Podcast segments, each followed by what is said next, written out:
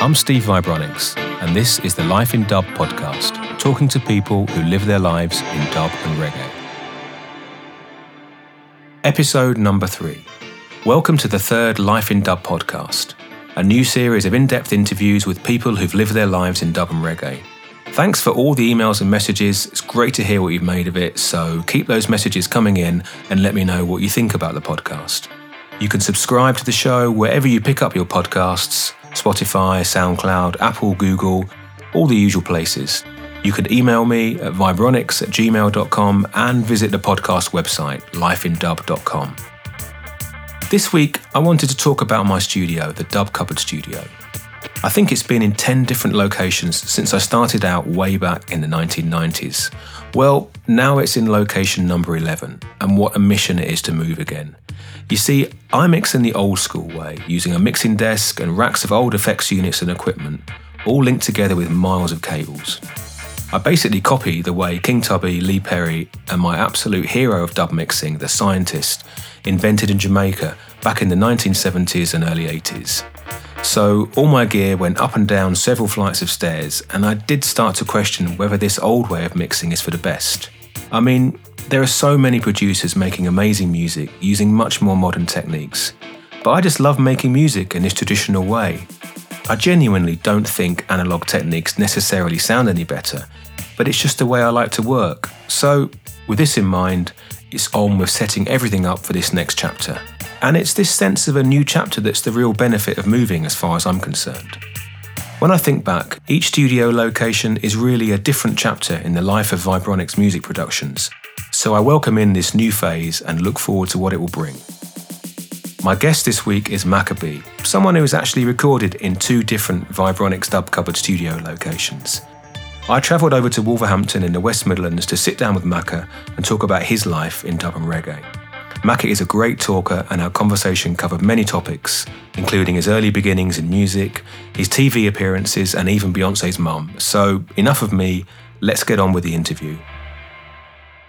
Macka B, welcome to the Life in Dub podcast. Greetings, blessed love, Rastafari. And here we are in Wolverhampton. So, yeah, in Wolverhampton, in the West Midlands, UK. I think my first ever trip to Wolverhampton. Yeah, all right. So, you know, it looks a little bit like Leicester, where I'm from. It's not so far away. Yeah, it would do. It's kind of similar, you know. That's it. We're in the Midlands. And what I'm doing with the podcast each week is I'm kicking it off by asking everybody to name a song that they listened to and they heard, wherever they heard it. And that is a track which they look back on and it's like, that changed everything for me. After I heard that, there was no going back. So I was wondering if you've got a track like that you want to share with us. Yeah, it's not really one particular track, I think. Yeah, it can be how you want it. Yeah, I think you find that the way the universe works is like something comes along and pricks your ears and your conscience, and then something else comes along and kind of confirms it, you know. And then something else might come along and you say, this is the right thing, you know. So there's been many kind of songs which I can remember, you know, which really stood out to me. One of them was Black Man Time, I-Rai. I really like I-Rai as a DJ. And the lyrics, I thought he was like a lyrical genius at the time, you know. And I was well into lyrics myself, you know. And there's also the Visions album, Dennis Brown. When I heard that, you know, as a teenager, and I loved that album, you know. It was non-stop. I used to play it, you know, and Satamasagana, Abyssinians, and, you know, all these kind of things, and Countryman, Twinkle Brothers, you know, all these albums, they stick in my mind, you know, but it's not just music. It's like, I remember like when I first saw Roots on the TV. The TV show? Yeah, and we realized all about slavery and all these kind of things, because it was hidden from us, so that was a really big part of my life. Is it Alex Haley? He wrote a book. Yeah, Alex Haley, yeah, that was a really big change in my life to realize what's going on and what I could do to really start help the situation. So I started to incorporate it within my lyrics and style, you know. And when was this sort of period of your life, would you say? Well, I was still at school, you know, so... Talking when, like the 80s, the 70s? No, 70s. Yeah, I know I look younger than... Of course. Yeah, I talk in the 70s, you know, yeah. in the 70s, you know. So that's when I really started to DJ, you know, just as I was coming out of school and thing, you know, and joined a band and everything in the 70s, you know. And the music in the 70s to me was the golden age, you know. I really loved the music in the 70s, you know.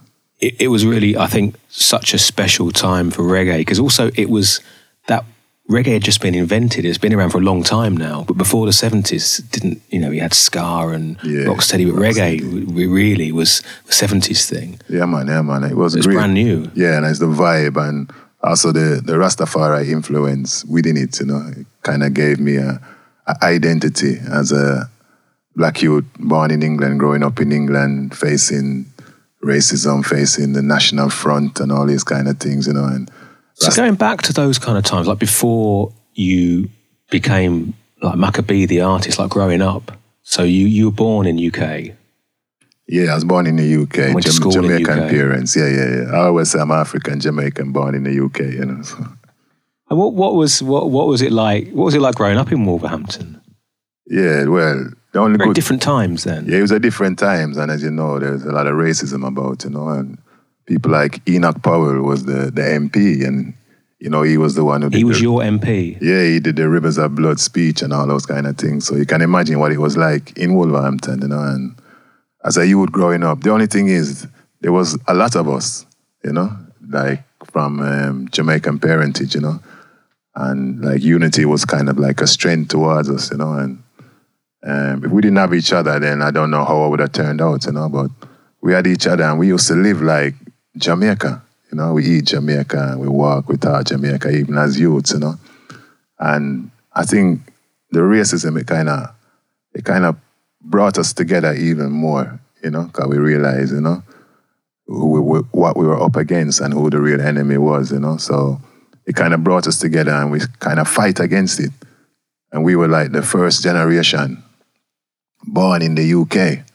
So we were the ones who had to defend it, you know, and our parents, they came, they didn't want no trouble, you know, they came. Yeah, my understanding of it, it's such a different experience, like coming here from the Caribbean, and being born here to like Caribbean parents. Yeah, cause the thing is, we never had no fear, cause we grew up, you know, the people who were saying this and that and you're no good, we knew how they lived, you know, and we knew they wasn't better than us, you know what I mean? So we didn't have no fear and we identified ourselves with Africa, and we identified ourselves with Jamaica, and certain things we wouldn't accept, you know, which our parents accepted, you know. So we were the first generation who really fight against certain things, you know.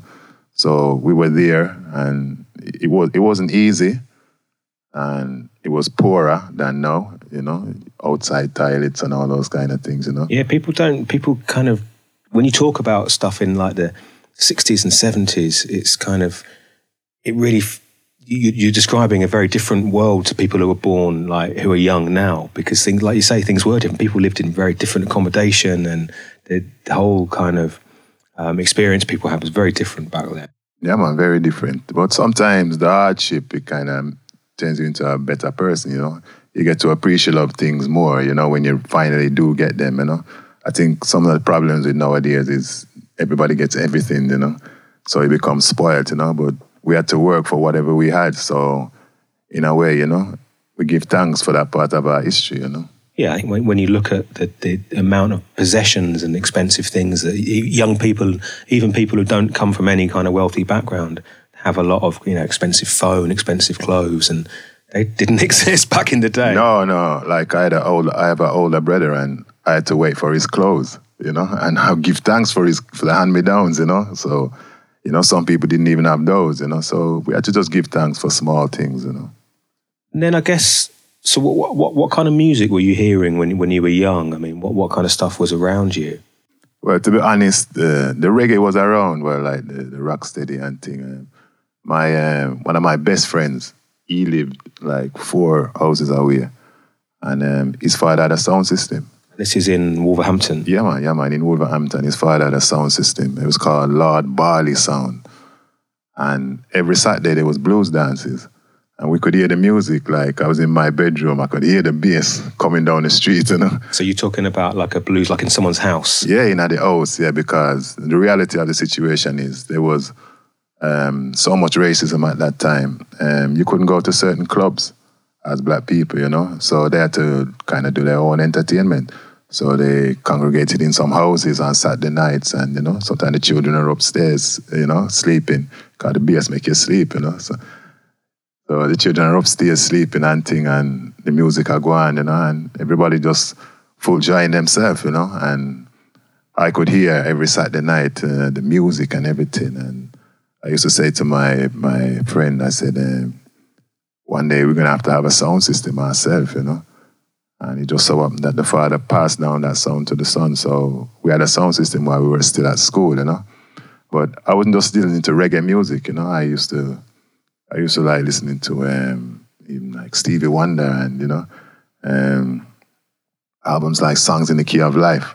You know, we buy those albums, you know. Yeah, all the classic soul stuff. Yeah, man, yeah, man. And with a message, you know. Me never really just like the, you know, just the I love you, you love me thing, although it's good.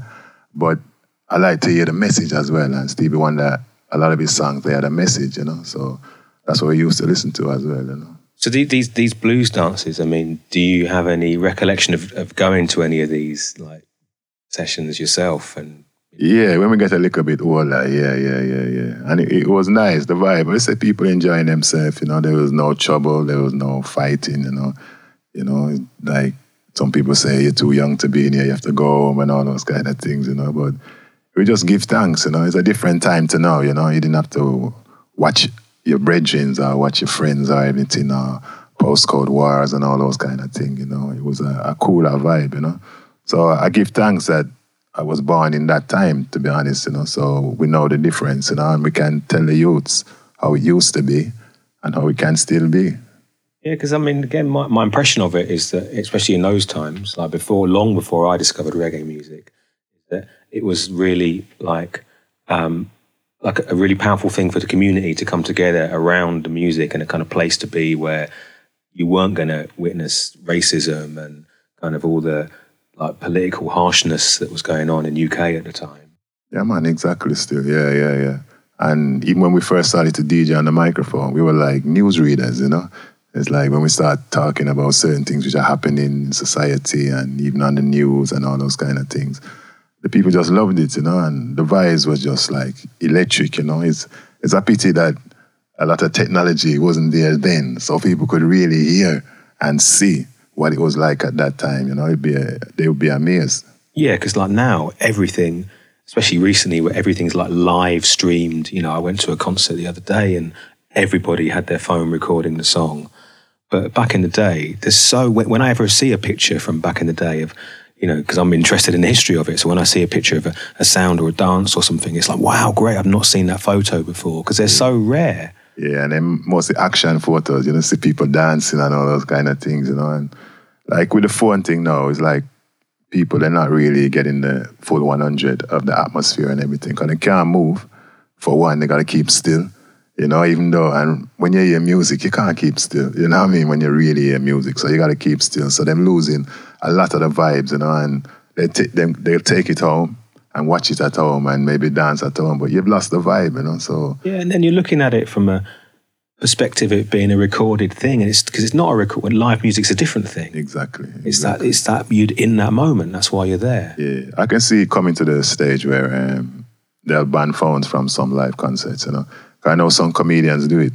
They ban phones in their concerts, you know. And I think in live concerts it would be good as well. Yeah, because it's that special thing. You don't really know how it's going to be. Yeah. You might have heard some rumours, the artist is going to sing this or do this or the band's going to be that. Yeah. But you have to go to see it. Whereas now, you can just watch the whole thing. Exactly. And on YouTube or on Facebook or whatever. And it will make more people go to shows as well.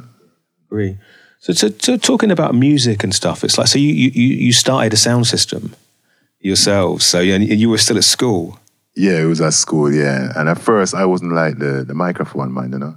I was just glad to be with a sound, just the vibe of being with a sound. And the sound had someone on the mic already?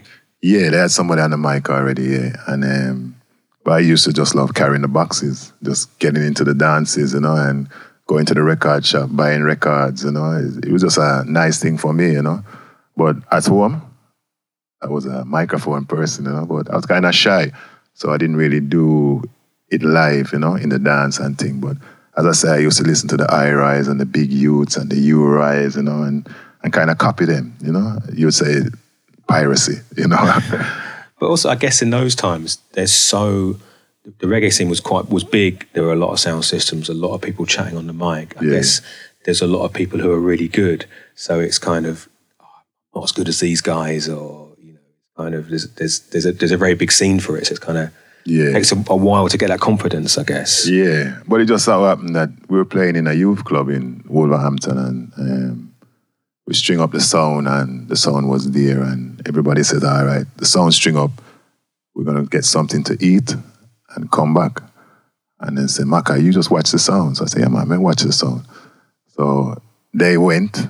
And the sound's just there, you know, it's on. So I just put on a tune and testing the microphone and everything. But they hadn't gone yet. And they didn't realize that I could chat like that, you know.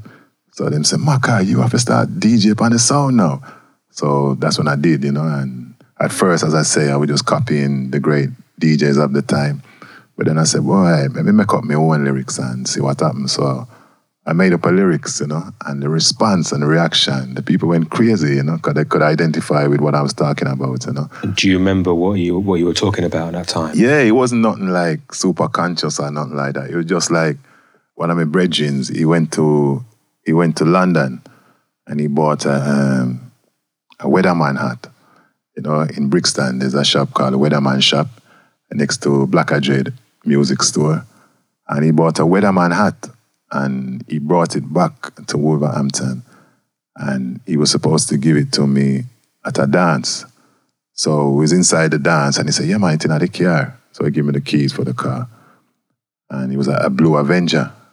And a Vauxhall. Yeah, a Blue Avenger. So I went in there and I went into the car and it wasn't in there. And I went back in there and said, "It's not in the car." And come back out, and I'd actually looked in the wrong car. His key fitted in a different car, you know. So it was just like a simple thing like that, you know. I just made a lyrics about it, you know, and everybody knew about it, and they thought, "Wow, that's good. You're very creative, you know." So I said, "Yeah, man, let me just start creating my own lyrics from then, you know." So that's what I did: start to create my own lyrics and develop my own style, you know. I'm always interested in this, like, lyrical creativity, and I've asked a few people about this because I can't write lyrics, but I love lyrics. I'm amazed by them. So when did you start writing stuff and coming up with ideas and things? Because I've never really done it. So, you know, was it something you did from an early age, or? You're right, couple of things from early, you know, cause I always liked words, you know. I was very lyrical, you know. Even at school, I did well in English, you know. Got an O level in English, amazing, you know. And so I always liked words and had a lot of words, you know, so like the dictionaries and all those kind of things. So I found when I did start writing lyrics, it kind of came easily. Because the more words you have, the easier it is, you know. So I started to write lyrics from when I was young. But as I said, I never performed them until such time where I started to say, yeah, I'm going to just write and perform my own lyrics. So I find they just come, you know. So when you were young, you just make stuff up, and then would you share that with your friends, and they'd be kind of amazed by that you can make stuff up, or because but I mean, everyone has their skills. Like, some people are great painters, some people are great sports people, and then there's always someone who's got some lyrics, you know. Yeah, but the thing is that I'm not making it up; it's just reality. I'm just organizing it into my lyrics, you know. So that's the great thing. Even now, most of my lyrics, they're just reality, you know. I can just walk out there, see something on the street, and just make up a lyrics about it, you know. When it comes, you know. It's like sometimes a producer can give you a rhythm and say, "Macka, can you do something on this rhythm?" And nothing don't come, you know. You think, "Oh, nothing don't come." And then you go away and leave it and bam, it just comes, you know, and you got to be there at the moment, you know. That's why I used to have like a dictaphone, you know, so just in case, because sometimes when it's gone. Yeah, if you capture that moment. Yeah. But now you have the phone, you know, so You just do the smart record and you just do it, you know, at the same time, so you don't forget it, you know. But I find it comes when it comes, you know, and to be honest, we find the herb, it's like a key, you know. It busts the padlock on your brain for certain lyrical things, you know. So it's just a reality, you know. So I find it allows you to kind of free up the mind and get it flowing. Most definitely. Not all the time, you know what I mean? You don't need it all the time, but I find that in the past it has done that, you know, because it's a holy herb, it's a meditative thing, you know, it's a spiritual thing, you know, so it's food for the brain, you know. Yeah, I mean, for me too, when I was making music originally, then I really found that I could, like, get deep into the music. Sure. Exactly. It's not a cliche, you know, it's a real thing. Yeah, you know? Absolutely. I know, I agree. I agree. And obviously you're still writing lyrics all the time. Now you say your phone's like full of lyrics and full of ideas that you just kind of jot down in the middle of the night and things. Yeah, just the ideas, you know. After you get the idea, you can just develop it, you know, whether I write it down or whatever.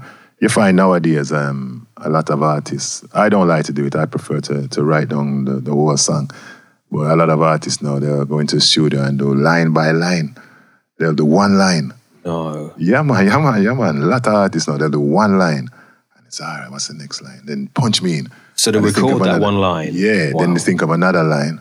And then do the next line and think of another line. You'll be very surprised how many artists do that now.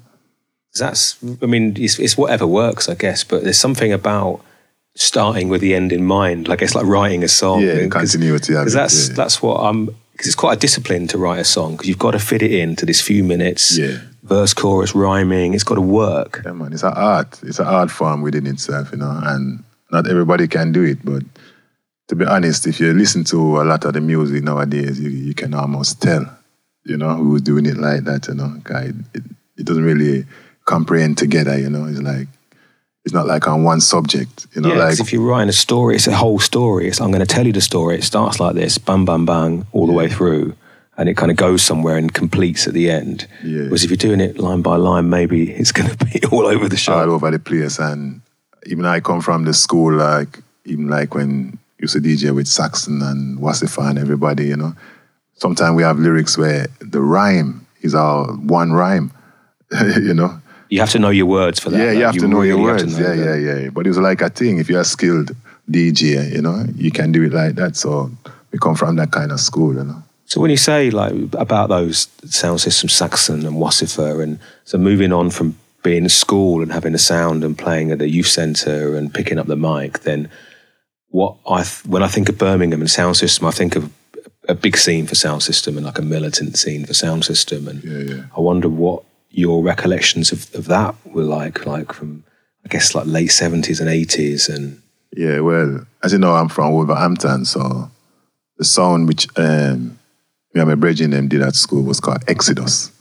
We were Rasta youths at that time, so it was a conscious sound. It was like a root sound.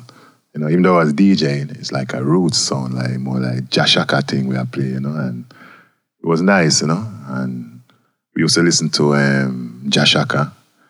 We used to listen to Coxsone, because Coxsone had a residency in Wolverhampton.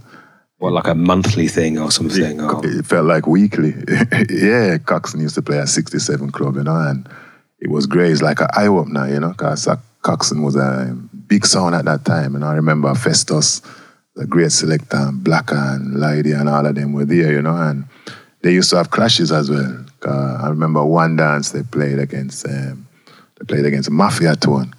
Mafia Tone was a big sound from Birmingham, you know, big sound, Caretaker and Stafford. And they played in the 67 Club. And Coxsone had this dub called From Creation. Because them time they the dub. Don Carlos. No, it wasn't Don Carlos. That come after. I forget who sing the original. I think it's like Clive Hilton. It's an upsetter, the original. So Coxsone was the only sound who played. And they must, when they played the song, them say, one sound in the world, Sir Coxsone. But them never know, say, Mafia had gone to Jamaica and got the dub. I don't know how he got it, but he got the dub. And he played it back against Coxsone, and the place went crazy. You know, the place went mad. And remember, Coxsone was supposed to play Mafia in Nottingham, maybe a week after that. And I heard he brought like 70 boxes. He had to come equipped. Yeah, he come for kill him, you know. But you know, but those days it was nice, and it was like an eye opener, and you know, dances was really nice, you know. Them times you have songs like Quaker City.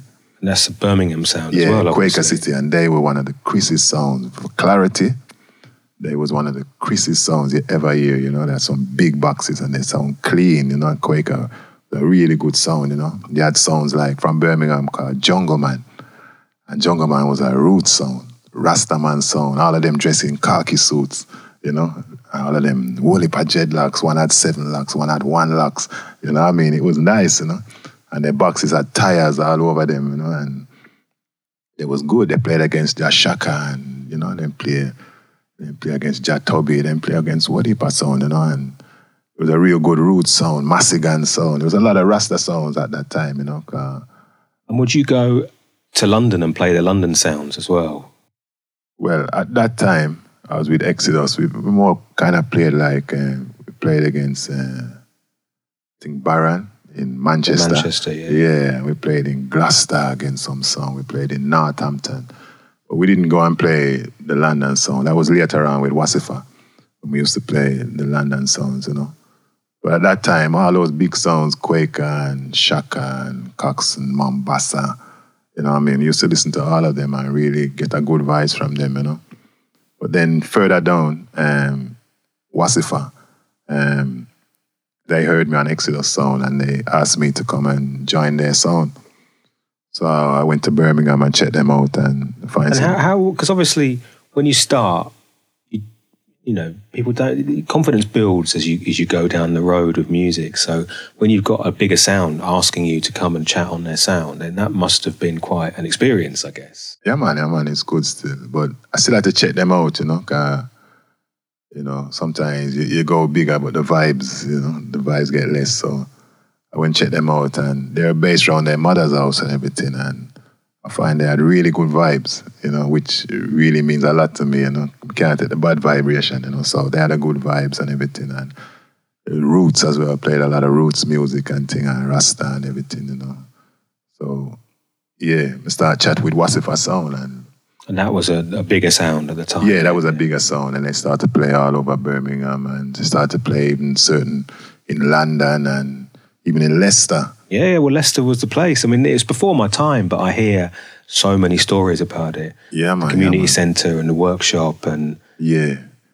Yeah, and Leicester was one of the dances I really remember was in Leicester, and we played against Saxon. And this is Wassifa, Saxon. Wassifa and Saxon. And Saxon at that time was the #1 sound, you know, because they had all the DJs like Tipper and Papa Levi and even Maxi Priest, and all of them was among Saxon and thing, and I think there was me and Sister Dan, you know, chatting on Wassifa sound. And we did really good in the dance. You know, mash up Saxon in the dance, and other people, they might say, yeah, man, Wassifa take that dance there, you know. And there's some people even have a cassette. Yeah. I've seen the tapes. I've got a few myself, and they've been circulating. Like, okay. Yeah, of course. People still have cassette at the dance. And that's one of the reasons why I got to record for Fashion Records.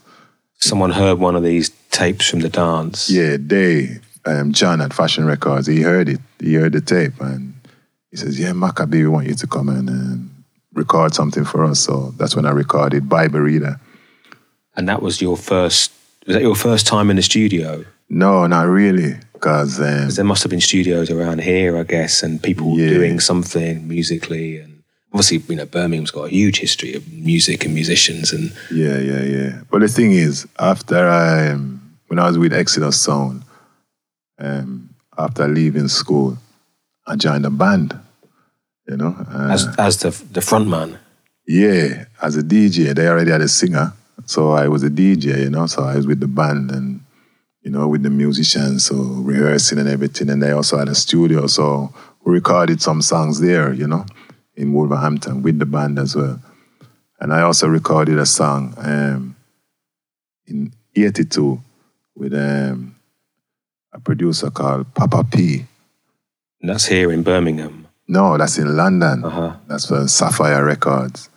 And I did a song called Maggie's Letter, where it was like I was writing a letter to Margaret Thatcher, telling her that I can run the country better than she, you know. So from them time there, you know, into the consciousness and the social commentary and thing, you know. So that was my first like how was it release. Being, because when you record it and you listen back and everything, then because there's a difference, I think, between being involved in music and enjoying it and everything to then you're on a record and then you're on a level with all these big artists, and it's kind of, you get compared to those artists and you enter a different kind of chapter, I think. Yeah. But it did sound good, you know, and it wasn't like, I wasn't talking no foolishness or something that I'd be ashamed of later on in life, you know. It's conscious lyrics all the way, you know. So even if you listen to the very first lyrics, you know, there's no foolishness, you know, just trying to uplift, you know. Sometimes you talk a humorous one or whatever, but it's always trying to uplift. So when I listen back to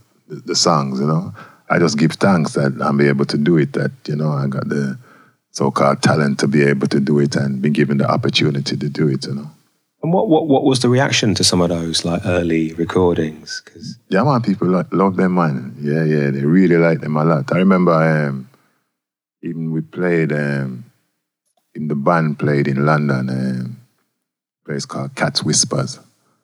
Radigan was playing here. It's the first time Radigan ever hear me, and he come round the back and said, "Boy, you could, you know, love to hear you on records." And that was from, that's in the, I think that's late 70s, I think, or early 80s still. Yeah, man, but me give thanks. And I think one of the times what helped me as well, when I first went to Jamaica. And when would that have been? That's in 82, you know, in 82, you know. So Air Jamaica or British Airways? No, it's Air Jamaica still. Yeah, Air Jamaica. And it's the first time I met some of my sisters, you know, because my parents come to England and left a lot of the children in Jamaica. His family back in Jamaica. Yeah, they came here to make a better life, and then with the intention of going back to Jamaica or sending for them, but sometimes it doesn't work out. Or you want, especially when it happens to lots of different communities. Once you have kids are in school, and then you stay much, much longer than you ever think. Yeah, and they didn't actually get to go back.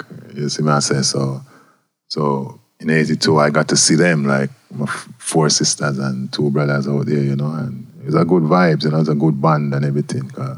The way we went to Jamaica first, it was like with the youth club, so 30 of us went.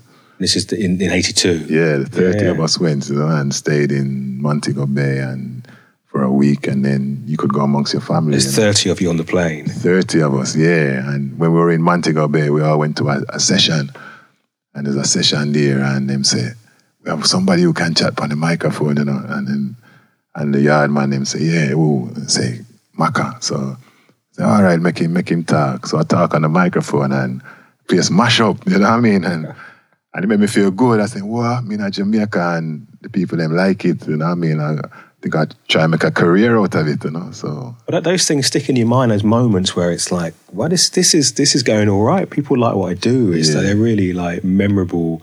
It's those moments you look back and think, "Oh, I did that, and then I got some confidence, or something helped propel me forward." Yeah, man, it gave me extra vibes, you know. So I give thanks for those little moments, you know.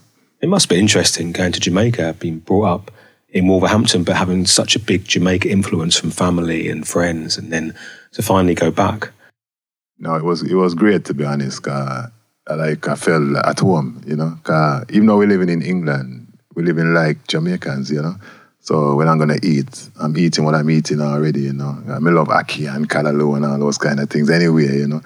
So I'm just eating like how I'm eating, and the sunshine, I love the sunshine and the coconuts and all those kind of things, and then there's reggae music blazing all over the place, you know. You're walking down at that time, I think Twinkle Brothers, Rasta Pantap was one of the big tunes. Everywhere you walk, you hear Rasta Pantap and you see Walipa Rasta, and you know, it was a great feeling. Yeah. You come back to grey West Midlands. Yeah, but your family is there as well. Of course, you know. So sometimes it's not the place, you know, it's the people, you know. And so with the sound system, then started to bring you to the attention of producers and people. They could hear that it's like, this guy's got some lyrics, he's got a voice. And then you started releasing some records and things. And then, because there was a big scene for reggae in the 80s. I mean, it was not like now. It was kind of, it was new and exciting. And I don't know what it was like for you at that time. Yeah, man, it was exciting still. And I think one of the things which helped me as well, I think in 83, there was a talent competition, with a DJ competition in Wolverhampton, and a place called Rising Star. And Pato was in the competition, Pato Banton. Rankinan was in the competition. I was in the competition. Some others was in the competition. And I won the competition. And one of the prizes was to go onto the radio. So I went onto radio, WM, a DJ called Des Mitchell, and talked some lyrics live on the radio and got a very good response, you know. So some people was tuning in, and they said they got a program called Ebony on BBC Two, what they do in Bristol. And they say, oh, it would be nice if once a week you come down to the studio and do a lyrics about something pertaining to the black community. This is BBC TV. I remember Ebony being on TV. Yeah. This is BBC TV, yeah. So that's what I did. I did a series, Ebony, and go down there and talk some lyrics and everything. And, you know, it's getting kind of popular, you know. Well, when you're on TV, I mean, it's even now, if you make it onto TV, even people who don't talk about TV, people do watch it, and people will know, oh, I saw you on the news, I saw you on whatever. But back then, when there weren't any other entertainment channels, I guess if you're on TV, then so if you're on TV and you come back, so your face is there, they're recording you. Yeah, man. Yeah, and then you come back here and it's like... Yeah, man, big things are going on. People are going to notice you. Yeah. Like the bus driver and people who'd never pay any attention to you, I guess, as well. Yeah. Well, it depends who's watching Ebony at the time as well, you know, that other thing, but... Yeah, it was good still, you know, and I'd say you get a lot of props and a lot of respect for it, you know. And it was through one of these programs at Ebony that I got to meet my professor.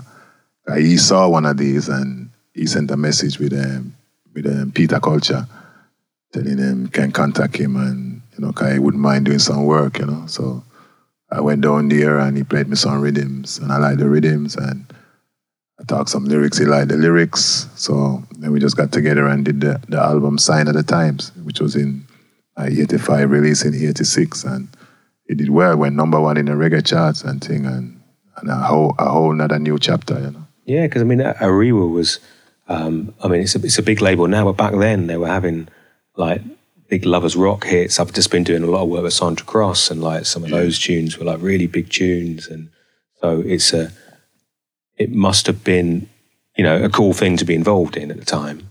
Yeah, man, it was good still, you know, because I good vibes, you know, and I could kind of be myself, you know, because Professor is conscious certain way, you know, like you have some labels and producers, they don't want you to talk certain things. They say, you know, that might be too much, it might be, you know, can you tone it down a little bit? But my professor didn't mind, you know, from it was conscious and it made sense. He just allowed me to be who I am, you know. So that's why some of the lyrics, you know, they're powerful, you know. Yeah, I remember those releases, amazing, and they seemed to do well. They were popular.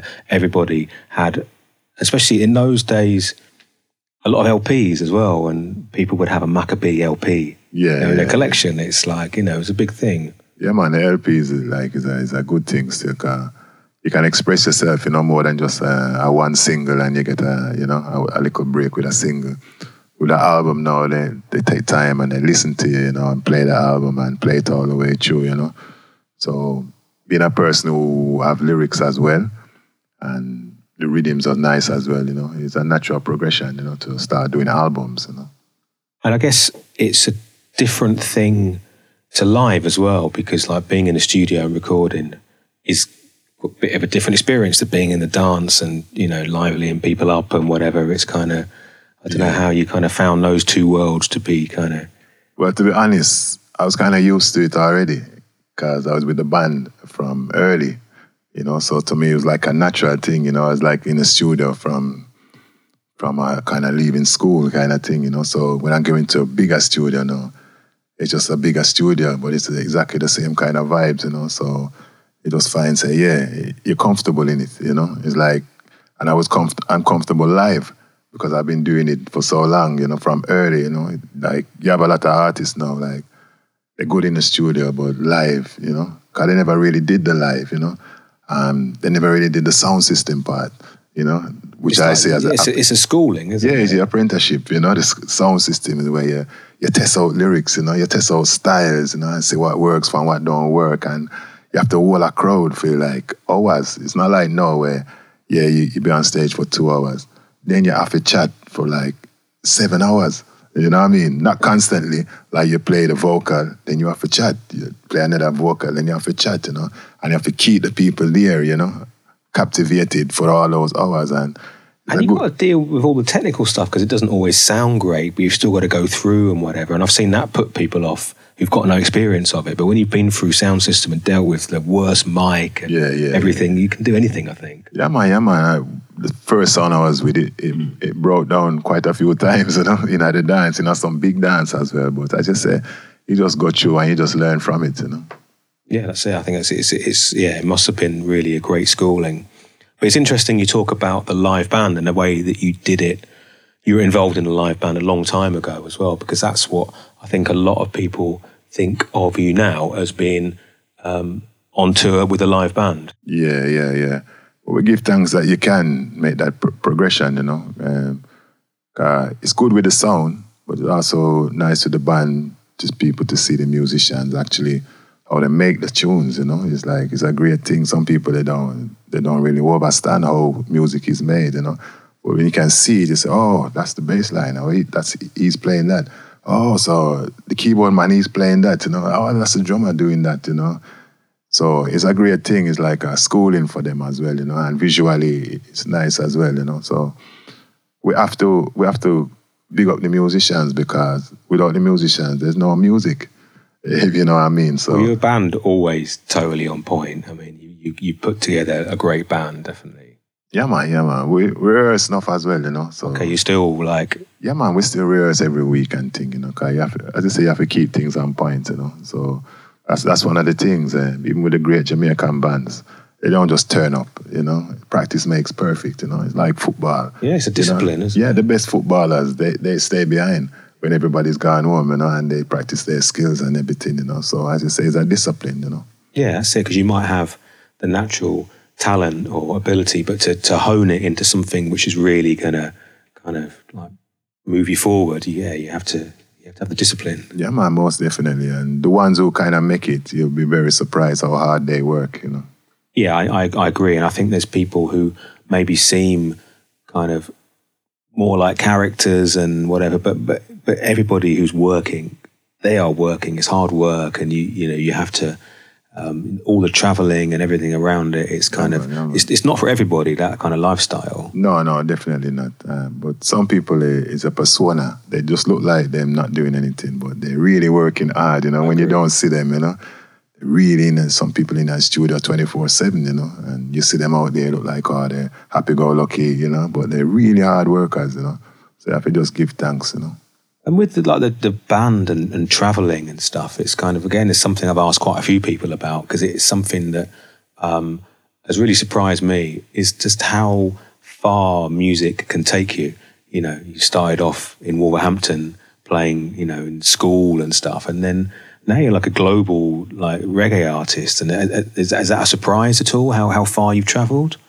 Sometimes it can be at first, you know, but no, it's not, you know, from the 80s, with Ariwa, we started to travel Europe a lot, you know. And how was it then? Because that must have been an experience to go to these places like earlier, because people weren't traveling so. It was more of a big deal to travel then, I think. Yeah. It was like an eye-opener, you know, because you hear about certain places, but it's not until you actually go there you kind of see what the vibes really is, you know. And there's the negative there, but there's positive as well, you know. So especially for the reggae music, you didn't realize how much people love reggae music, you know. When I went to, it was Yugoslavia then, before them break up. And there's a big festival in our forest, and there must have been like maybe 15,000 people there. They couldn't believe it, you know. And we mash up the place, and people them love it. And you think, wow. And when we started to go to Germany, we got so popular, you know. We were selling out all over the place, you know. And even now, a lot of Germans who first got into reggae is when Macka B and my professor first started to go to Germany, you know. At first, they were just listening to like like Bob Marley's and the Burning Spears and the Roots. But me come with a style we call Roots Ragga. So we mix the DJ style with the Roots, and they kind of love it, you know. So that's the way you get more DJ styles to come into Germany. And that's like the obviously the UK experience.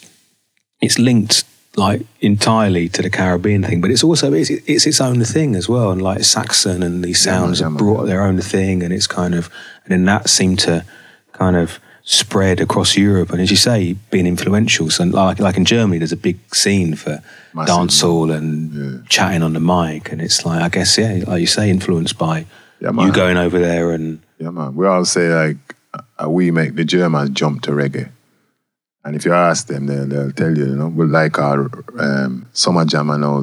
We were on the first ones, you know. We see when it started, some little festival. That's a huge thing. Yeah, I know, it's massive, you know. So France is the same, you know. Let's go France and all those places. And we even spread further afield, you know. Went to America, and I was the first DJ to tour Australia. First reggae artist, not even DJ, reggae artist to tour like in Australia, and that was an eye-opener as well, you know, travel so far. And I remember, like, we played by Sydney, the Opera House. Yeah, we played right there, and at that time I had a tune called Get Rid of Maggie, you know, and somebody says to the promoter, shall he do that song, Get Rid of Maggie? Because politicians was there, it's like a big dance, you know. And we say, well, they're not so sure. So I said, sure, I'm going to do it anyway. And it mash up the place because them not like Margaret Thatcher neither. Yeah, just people went crazy, you know. So it was a good experience still. And actually things like meeting the Aborigines, you know, the indigenous people of Australia, you know. It was a good thing. We were in some of the shows. We were saying, oh, come when I see an Aborigine in our show. And people were saying, them can't afford it. They haven't got any money. So we went to, I think it's Redfern, the ghetto. It's a rough ghetto. You see, burn up police car and all them someday, you know, rough ghetto. And we said to them, get speakers, microphone, and something to play the music, and we'll come to you. So that's what we did. We went on the street in the ghetto. Nice. And we do a show for them, you know. And how was that? No, man, them love it, man. Yeah, man, yeah, man. Because they bring them all of them Black Power T-shirts and all them kind of thing, you know. No, man, it's a joyful thing, you know. So, yeah. So, I mean, I said traveling, you kind of warp in your minds, you know, as we say. And yeah, you see some different things and you go through, because I love traveling, I really enjoy it, but especially in the days now of like, social media things, it can look much more glamorous than it is. And a lot of it's hard work. It's you're away from your family as well. It's kind of hard on many levels, but it's really, as you say, really an eye-opening thing, I find. Yeah, man, when you tell people you've been here, there, and everywhere, it's, oh, they think you're going on holiday. Well, as you know, sometimes it's from airport to hotel to venue to hotel, back to the airport again, you know. You don't even get to see nowhere more than so, you know. But sometimes you do get to see some places, you know, and meeting certain good people as well, you know. So, as I say, we give thanks that given the opportunity to do it, you know, and travel and see the world, you know. And you're still traveling now. We were talking when I arrived about you're off to India soon, and it's kind of all these new countries couldn't imagine playing a few years ago. No. Even like Malaysia, the other day I was in Malaysia, you know. And in Kuala Lumpur? No, in the rainforest, in Borneo. Wow. Yeah, in the Rainforest Festival, and it was good, you know, like the night we were on, like the players ram up, you know. It's like I think we were the first reggae artist who's played at that festival, and it went down really, really good, you know, really, really well, you know. Cause, you know, that's a place, Malaysia's a place where even the ganja laws are very strict. Yeah. You know, it's death penalty for selling and all those kind of things, but when we draw the medical marijuana card, the players mash up. The people are shout out, and even politician was there, and he's smiling and laughing, you know. Because I do my research, you know. I don't just go to a place and talk. I do my research, and I realized that they were thinking of having medical marijuana in Malaysia and Thailand as the first two places in Asia, you know. So you have to do your research when you don't just go to a place, you know what I mean? Do your research about the place. And, you know, if you want to make up our lyrics about certain things, you know. And even just to talk a few words in their language. Yeah. it's the greatest thing, you know. You don't realize how much them appreciate of that, you know. Well, the classic thing is the artist turning up and not even knowing what country they're in and saying the wrong country. Yeah, all the time. Yeah. It's crazy. But I've seen you do like your language, your lingua thing. Lingua thing. Yeah. Great. Yeah. And it's interesting you do this research and kind of find out where you're going and what's going on there, and because each country's got its own politics and reality going on. Definitely. Yeah, man. I find that even when I went to Africa first, you know, like when I went to Sierra Leone, when you're looking on the internet, they say like there used to be a bad war, you know, civil war there. So they say it's a very dangerous place and one of the poorest places on earth. And you shouldn't really go there and everything like that. But when we went there, it was very peaceful. You know, people coming together after the war and everything. I've never seen so much Mercedes-Benz in my life. You know what I mean? Because I saw the diamonds in there and everything, you know what I mean? So it's and the city parties, you know, it was better than a lot of parts in the UK. The media likes to put across this idea, okay, Africa's like this, the Caribbean's like that. Yeah, you go to Jamaica, you're going to get shot. Yeah. You go to Mexico, you're going to get your head cut off. You go to Africa, and people are going to be just in famine. Yeah. And it's like, the world's much more complicated than that. Yeah, much more complicated. And, you know, it's an agenda that they might have, you know, trying to take people's mind off certain places, you know. Certain places like Africa is on the rise, you know, if you see certain places, you know. In places which I haven't even been, but you see them on the internet, like Rwanda. You know, they say it's one of the cleanest cities in the whole world, or countries in the whole world, you know what I mean? So all those things are changing, you know, so that's why it's good to travel, you know, and you can see things for yourself, you know. Yeah, and I guess it's as a lyricist like you as well, being able to tell people about it and educate people, that's a great gift and a responsibility as well, but really a great kind of thing to be able to tell people about stuff. Yeah, man. I find that you can uplift people, you know, even if they haven't got the chance to travel. You can edify them, you know, educate them about certain things. That's why I keep saying, like, to a lot of the younger DJs, especially, like, in Jamaica and thing, like, a lot of them talk about gun things, you know, and keep it street. You know, they got to talk to the street to be relevant, you know, and to have a hit tune, you got to talk like you're in the street. But they can uplift the street, you know, because they actually do travel and they actually see certain other things which could uplift people in their communities instead of just talking like you've never been anywhere, you know, and this is all you know. Because some of them, that is all them know. But you as a person who has traveled and has seen different things and has seen different ideas and seen different things work in the world, you are the one who should be able to benefit your people. Yes, yeah, so it's a responsibility and something which is it's like a really powerful force. Just the simplicity of some words is such a powerful thing. But words, they manifest, you know. Words, it's like words are thoughts, and thoughts are vibrations, you know. And even we as people, a walking vibration, you know. If you take it under a microscope, you're just vibrating, you know. So we are all vibration, you know. So it's a spiritual thing, you know. So words can actually manifest and become something, you know. One of the things it says in the Bible, which I agree with, is, in the beginning was the word, and it manifests and took on flesh. So words can actually manifest, you know. It's not just they're powerful things. Yeah, man. Words, sound, and power is a great thing. That's why you must be careful of the words that you use and be careful of the words that you choose.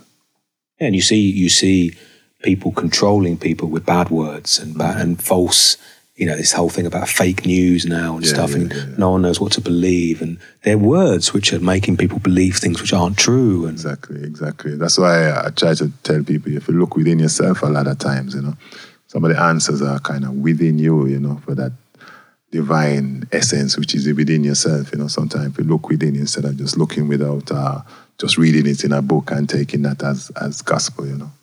Well, whilst we're sort of talking about sort of lifestyle and kind of liberty things, it's kind of, I just wanted to ask you a bit about like your veganism as well, because veganism is such a big thing now, but it's something you've been involved in for a very long time, and something that is like, that's deep within the kind of Rasta philosophy as well. And I just wonder if you want to talk about that a bit. Yeah, man. Can I stop eating meat? from I was about 16. That's a long, long, long time ago. I think it's the same for me around that time. Yeah, yeah. I was just eating something. I say, you know what, this is an animal, you know. And I wasn't comfortable with it anymore, you know. And at that time, I was more adapting the Rastafari way of life, you know. And at the time, Rasta is talking about ital, you know, and life energy within foods, you know. And you will see enough people are vegetarian. They were vegan even before the word vegan was popular, you know. Enough Ras, you know, enough Ras eat fish same way, but, you know, a lot of Ras was talking about ital food and ital liberty. And it had a great impression on me, you know, and I stopped eating the meat, carried on with fish and dairy for a bit, but then looked at the fish and said, no, can't really eat the fish no more. And I was never really comfortable with the fish anyway, to be honest, you know. I could never eat the head. You know, it's like the face. I guess. Like him, I look at me, you know. So I said, no. And even when I used to go to the food shops and order fish. I said, can you take off the head? They said, oh, you're born in England, Ras. If you buy, you know, if you eat beef or chicken, you don't generally see the head. No, you quite. It's like, but a fish, it's like bang, it's there. Yeah. But like North Jamaican, they can eat the head, you know. I suck out the eyes and eat the teeth and everything, you know. But I could never do it.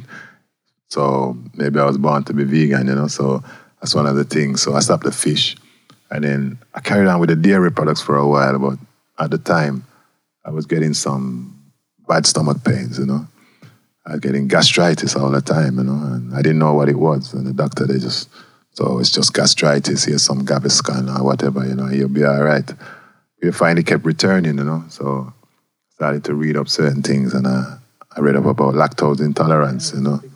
Yeah, man, big thing, you know. So I cut the dairy out of the equation and lo and behold, I never had a gastritis ever again, you know. It was the milk, you know, the dairy products, you know.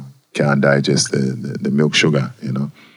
And I'm a strong believer in anywhere that you shouldn't be drinking milk anywhere because it's for a calf. Yeah, the baby food of another species. Yeah, it's crazy. It's quite a crazy thing to be consuming. It's madness. And if you will see somebody in a field drinking out of a cow's udder, you'd say him crazy.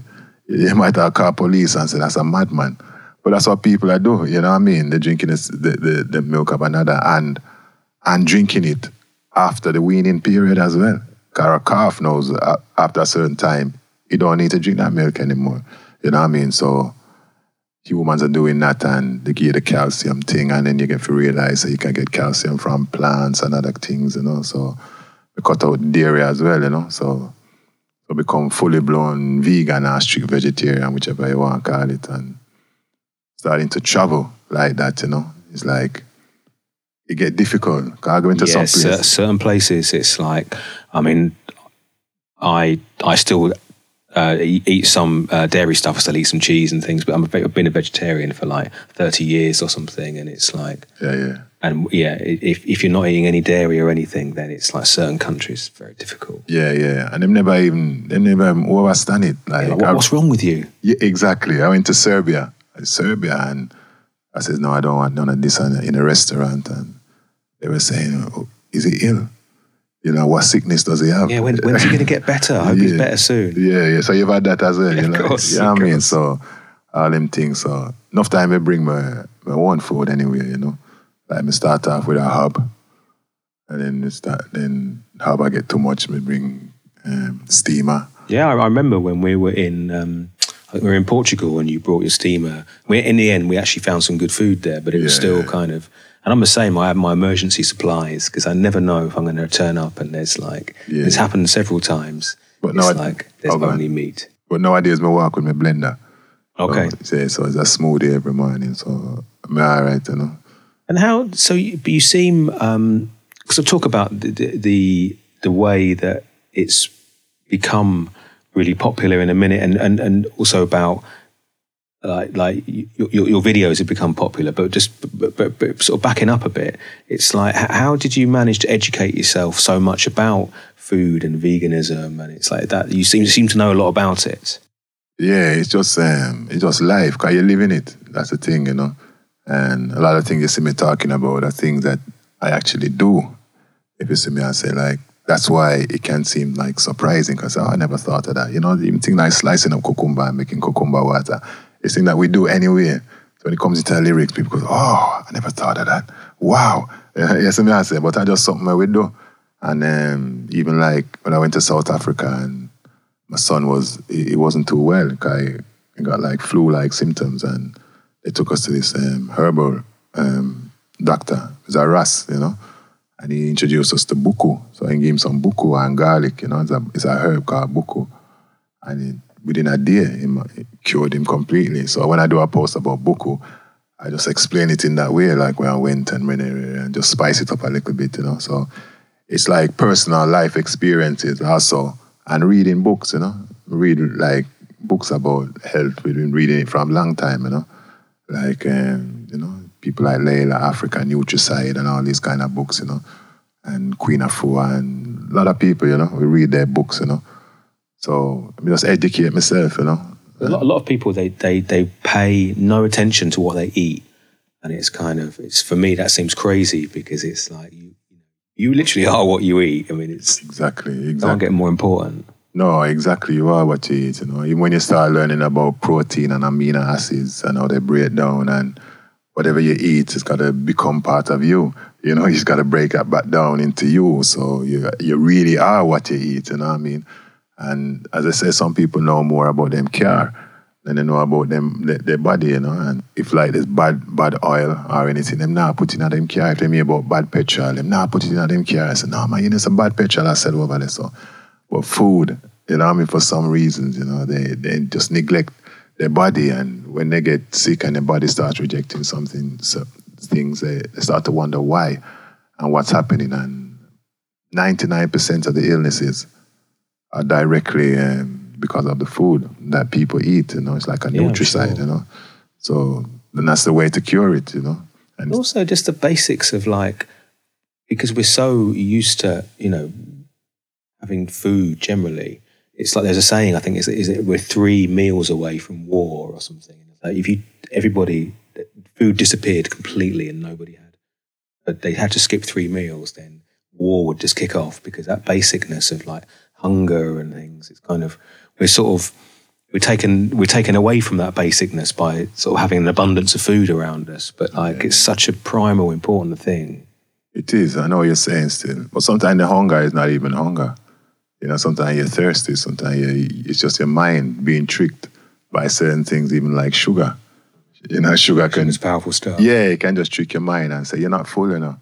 Eat some more, you know what I mean? But really, you are full. The rest of your body is saying no, but, you know, it's tricky. It reaches the same part of your brain like cocaine, they say, like dopamine, you know. It's all those kind of things. So you have to be really, really careful, and what it is, it's a business. There's people profiting out of it, you know, out of disease. That's the big thing, you know. So when you see people selling all these things and promoting all these things, and they know they're not good, you know, they're doing it all for the sake of money, and it's not a good thing, you know. And talking about your like veganism and kind of like the activity around it, is like one thing that's really happened is your weekly like food kind of news bulletins or whatever, and especially the cucumber, really went viral. I mean, what happened there? What was that like? Yeah, well, if we go back to the 2008, I did a song called "Wami Eat." Yes. Yeah, and the video in the shop. Video in the shop. Yeah. And it was very popular, you know, amongst vegans and everybody. You know, not just vegans, but everybody seemed to like it still. And they make a lot of memes out of it as well, you know, and it's going around, and big vegan organizations are share it and everything. And even Vegan Society of England, they asked me to be one of their ambassadors. So I became one of their ambassadors as well. So I was promoting the vegan thing, you know, a lot, you know. And a couple of years ago, my children, they're big people, but still children, they says, Dad, social media thing, I get big now, you know. I have to try step into it a little bit, you know. I was old school, you know. I know exactly what you mean. Yeah, so I said, all right, I could try a thing. So we start the Facebook and the Instagram thing and do some posts, and then start thinking about an angle and we say, oh, vegan thing, you know. Because we said, I watched this program called Clean Eating, you know, because the reality is, I was doing some of the vegan posts and I said, well, I don't just want to do the vegan posts, you know, I do something else, you know what I mean, because there's a whole heap of things. This is before the Medical Mondays and things. Mm-hmm.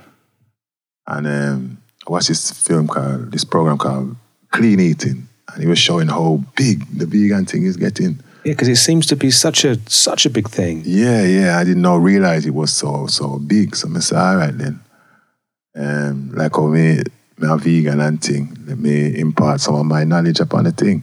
So we said, we could do Medical Monday, where we try to tell people the benefits of certain fruits and vegetables and see how we go. And also, let's do a Whammy Eat Wednesday as well, where you ask people to try a vegan meal for the first time and how was it, and post your review of it and, you know, certain recipes and all those kind of things. So I did the Medical Monday. And the first one I did, I think it was about ginger and lemon. And I just talked it. Powerful stuff there. Yeah, powerful stuff. And I just talked it like how me I talk to you. And then it got a lot of views and things. I said, we might be onto something here, you know. So we did that, and we did the Whammy Eat Wednesdays. And then I said to myself, let me don't talk it like normal talking. Let's do it in my own style. Let me try rhyme it with melody and, you know, put a little humor in it and whatever. So we did one, I think it was avocado, and I did it with rhyme. And it got like 2 million views. I said, what? 2 million? Yeah, that's on the Facebook, you know. I said, wow, people like it, you know. Like people going crazy about it. So I said, yeah, man, this is the way forward. So then I did the one about the cucumber. And that one just exploded, you know. It's like, that one like got hundreds of millions of views, you know. I think some people, it got millions on mine. It got like about 20 million on just on my side. But some then when it starts to get shared. Yeah. There were some people, Unilad, you know. They're one of them Facebook sites, you know. We share a lot of videos. So they asked if they could share it. No, they didn't ask. Them share it. And it went viral, you know, because they have like millions of subscribers. Yeah, that's it. The whole viral thing must be quite a trip. It went viral, yeah. And you see people like Naomi Campbell started to share it. And you see people like Beyonce's mom started to say, whoa, watch this. And there you say, we had something going on. So, you know, so it got hundreds of millions of views. And everywhere we go in the world, you know, people say, oh, they love the cucumber thing and we just carried it on. We've done it for like about a couple of years. We're still doing it, you know, because there's so many fruits and veg and we're still doing it and still getting a good response, you know, even though Facebook is not as big as it used to be, you know. But the Instagram has gone crazy. Instagram, I do it now, as you know. Yeah, it's Instagram doing it now. So we have enough panning, like over 300,000 on Instagram, you know. So that's what's doing it now. And it's going good and it's making people see the other things that I do as well, you know, like the new people who come in and say, all right, it's good, you know. Like at first, you would have some people come in and say, this man should make a record. Maybe he made some before, actually. Yeah, and then some people will say, he's been making them for years, check him out. And then they say, oh, yeah, it's great. And I love the lyrics and, you know, so it's a good thing still, so. We just give thanks, you know, and as you say, it's blowing up now all over the world, you know. It's people into the vegan thing. There's been a new film, The Game Changers. I don't know if you've seen that film, but the producers are people like Lewis Hamilton and Arnold Schwarzenegger and Djokovic, you know what I mean? So all big these names involved. Big names, yeah. And enough people are getting into it, you know. So what's it like being part, because you see these viral things happen and they come up and everyone, and they're spread everywhere. And for me, you know, I've known you a long time and, you know, lifelong fan of your music. It's great to see this thing suddenly, like, it's on the news and it's like, this is amazing. But also when things go really public like that, it can get a bit crazy as well. I don't know if there's been any sort of, because there's some strange people out there as well. Yeah, and, like, there's negativity in the world. And I know. But I haven't really bucked up on them. I think sometimes I just keep my vibe, because the greatest thing about like going viral, if you go viral with something that you already do or you already are, you know, if it's some way out, completely different to you, then it's harder. But I am who I am, you know, so, and I'm approachable, you know, like I'm kind of humble that way, you know, I don't see me as better than nobody, you know, everybody have something to offer in this life, you know, so people can approach me, and I think when they see that kind of vibe, it kind of brings that kind of vibe out in them as well, you know, because even you got people who, even with the vegan thing, you know, you have some people that hate vegans. Yeah, yeah, yeah. People are very passionate about it because it really challenges their perception of everything. It's exactly. Like it's like, how can you have a different outlook? That's confused me. And it's like, I'm angry. It's like you're saying at them, yeah, I'm you know, how could you? Yeah, how could you still eat that little lamb or whatever, you know? But I chat to people who are not vegans about vegan thing, and even in dances, and they go, they love it, you know what I mean? It's just the way I put it, you know? And even some of those sites, they would put headlines like, this is the only vegan I would listen to, you know? Because I'm not really judging them, you know? Because I have... You're just sharing your knowledge. Yeah, I'm just sharing my knowledge. And also entertaining, it's that... Again, I've said it a few times. You know, I don't know who came up with the word, but like edutainment, education, but it's entertainment. It's things together. Yeah, man. Directly. It's a powerful combination. Yeah, and I'm not coming like with a hatred, because most of my family, not my children are vegans and everything, and my wife, but most of my like cousins and everything, they're not vegans, and I don't hate none of them. I love all of them, you know. So sometimes you just try and advise them on certain things, and that's it. But you still love them same way. So I'm coming from that position with people, you know.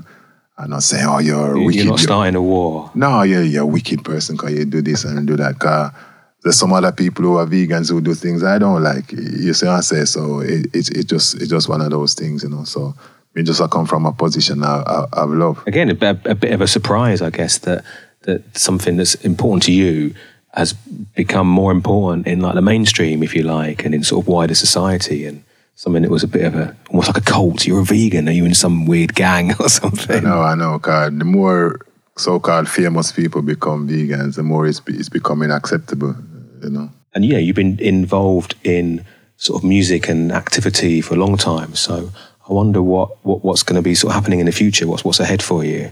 Well, I'm a sort of person. I just let Jah be my guide, you know. And I've been guided so far very well, and I give thanks, you know, and certain things happen to me, like it's vibes, you know, like it's synchronicity, you know, it's like it's vibes, like we don't believe in coincidence, you know, everything is for a reason, we're born coincidence and luck, you know, it's everything is for a reason, you know, so certain things have been guiding me in the right direction, and I just continue to let it guide me, you know, give thanks to the Most High Rastafari, and I give thanks to the ancestors and all these kind of things, you know. So they just give me the good vibe and lead me in a positive direction. So anything which is to come, I know it's going to be positive, you know. I don't know what direction, you know. I would have never have said the viral thing would happen. Of course, yeah, that's so totally unpredictable. Yeah. So I could never say that, but it did happen, you know, and I give thanks that it happened, you know. So what's the next chapter, you know? I have to give thanks. Just keep doing what I'm doing. I keep doing it in a positive way, you know, and in a humble way. Nice. And the other thing that I'm asking all of the guests on the podcast is, it's a bit of a daft question really, and it's nothing kind of too major, but like the Book of Dub, I'm opening the Book of Dub, I'm writing everyone's name, and just I wonder what people would want written next to their name, just something they've contributed or something they want to say about themselves, and everyone I've spoken to has said something really different, and it's kind of interesting. I wondered what you'd want. So I'm opening a book and I'm writing the name. I just wondered what you'd want written next to it. Hard one, you know. Yeah, I'm sure. But maybe something that's like conscious lyrics. Yeah.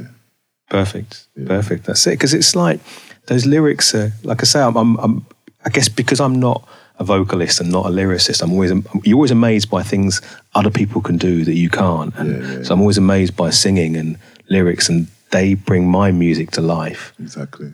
And like the stuff you've recorded on my tracks in the past, I'm still playing them, and it's kind of, you know, some lyrics you wrote ages ago, you recorded them ages ago, but they're still being played, and the effect it has on people is very powerful. It's great to see. Yes. I'm at school, as we said before, you know, lyrics are a powerful thing, you know, and lyrics can change the world, you know. As I say, the pen is mightier than the sword, and a real thing, you know.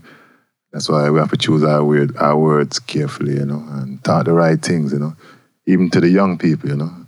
Don't underestimate the power of your words, you know. Cause they might seem like they're not listening. You know, say, oh, no, Dad, I don't want to hear that. Years and, later. Yeah, cause when they go to their room and in they're in by themselves, and they're in silence, your words are still ringing in their ears, you know. God, you can't block up your ears, you know. So you're hearing it even if you're going like, you know, hear it. And as you said, later on, years down the line, I said, well, that's what Dad said, you know. Yeah. Powerful stuff. Well, Macka B, thank you very much for taking the time to talk to me for the podcast, and it's been very, very interesting. Yes, Steve, it's been good. You're a good interviewer. Yes, I am. Thanks again for joining me and Macka B for this third episode of the Life in Dub podcast. Please subscribe to the show, visit the website, lifeindub.com, and feel free to email me at vibronics@gmail.com with any comments and suggestions for the show. I'll see you all again in 2 weeks for the next Life in Dub podcast.